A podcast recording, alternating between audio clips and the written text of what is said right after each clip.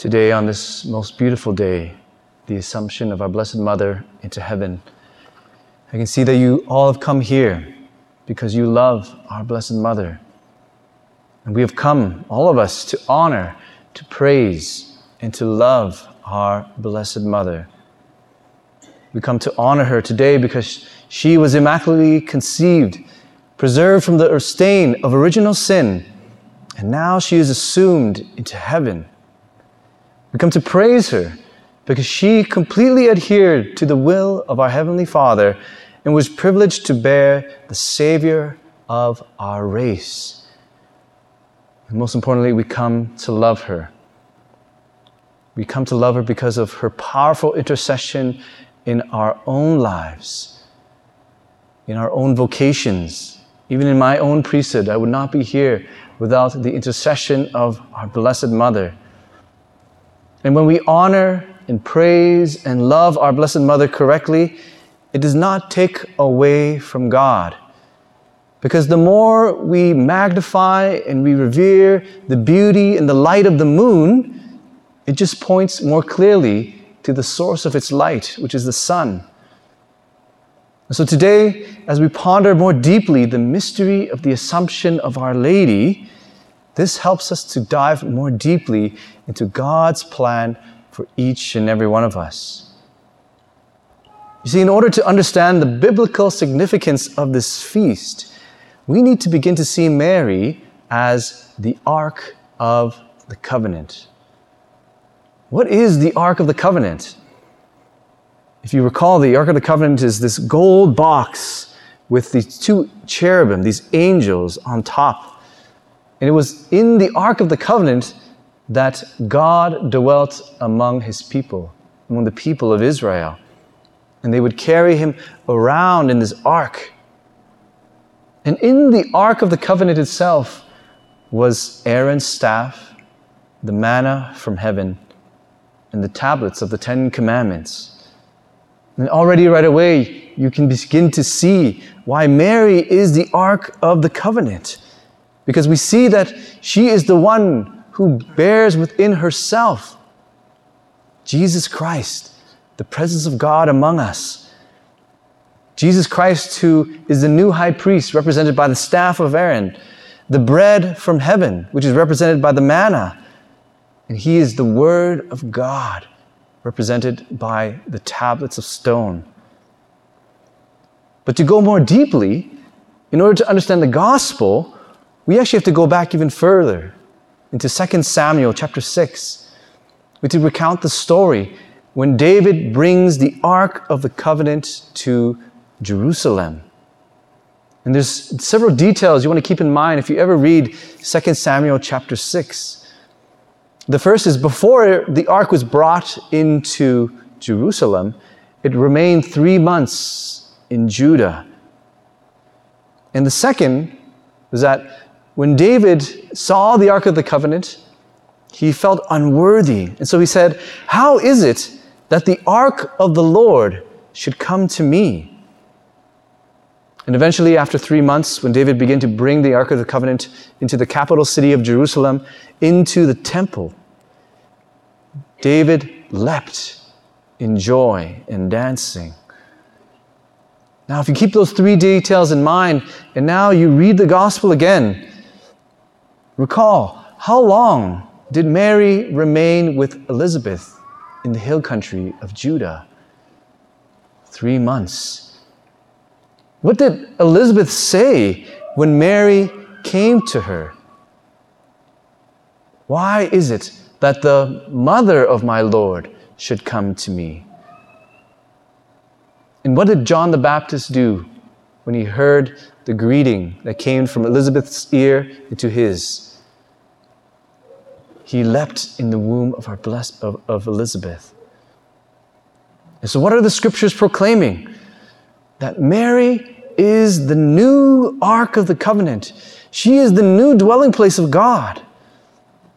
And so, what does this have to do with the Assumption of Our Lady? You see, as David brings the ark of the covenant to the temple, so we have a new David who does the same as well. If you listen carefully to the book of Revelation, You might have missed this detail. It's very quick at the beginning. But what's happening is John is describing this temple of God which is appearing in heaven. And then he says this important word that the Ark of the Covenant is seen. And this is significant because the Ark of the Covenant has been lost, had been lost for centuries after the destruction of Jerusalem in 587 BC. And so when John says he sees this temple and then he sees the Ark of the Covenant, what does he describe? He doesn't describe this golden box with angels. What does he say? He sees a woman clothed with the sun, with the, sun, with the moon under her feet, with the crown of 12 stars upon her head. We see St. John describing the Ark of the Covenant as Mary. And so, as the old David brought the old Ark of the Covenant into the old temple, so now the new David, Jesus Christ, by his resurrection from the dead, who ascends into heaven, into the new temple, now brings with him the new Ark of the Covenant. And this belief was recognized by the fathers of the church. It's believed by many Christians throughout the centuries. And that is why the church has proclaimed this belief as infallible, as dogma, as worthy of belief. And the church teaches that the Immaculate Virgin, preserved free from all stain of original sin, when the course of her earthly life was finished, was taken up body and soul into heavenly glory and exalted by the Lord as Queen over all things. And that's why we gather here today to honor to praise and to love our Blessed Mother. But what significance does this feast have for us? Is this something just for Mary and it doesn't have any relevance in our lives? You see, Mary was given the singular grace to be a model for us. Mary is the model of the church. And what Jesus did to her through the power of his resurrection, he wants to do to us too. You know, one of my favorite professors and also one of my favorite teachers at the monastery, he said that we're all called to be by grace what Jesus is by nature.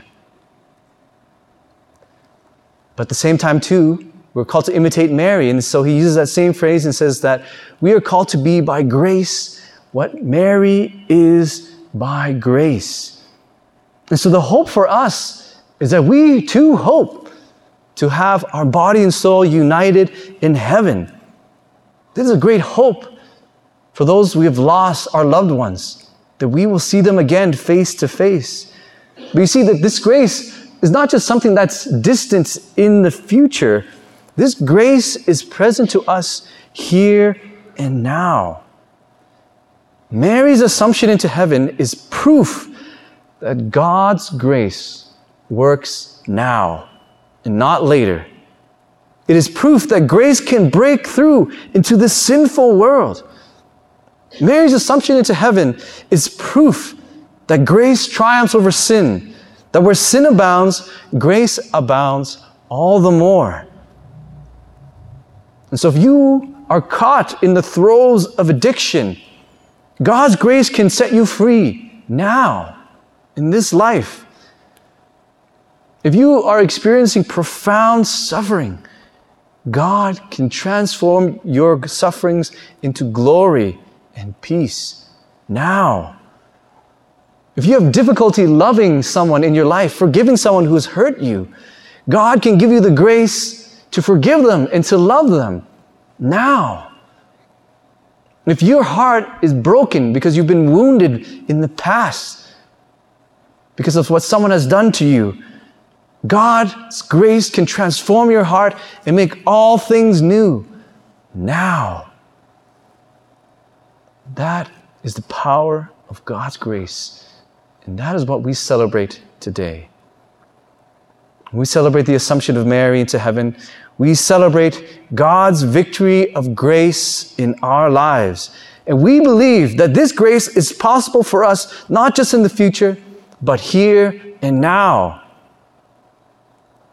And so, as we approach the throne of grace to receive the source of grace Himself in the Eucharist, let us beseech the intercession of the Blessed Virgin Mary that we too may be new arks of the covenant like her, pure and undefiled, to contain within ourselves the presence of God.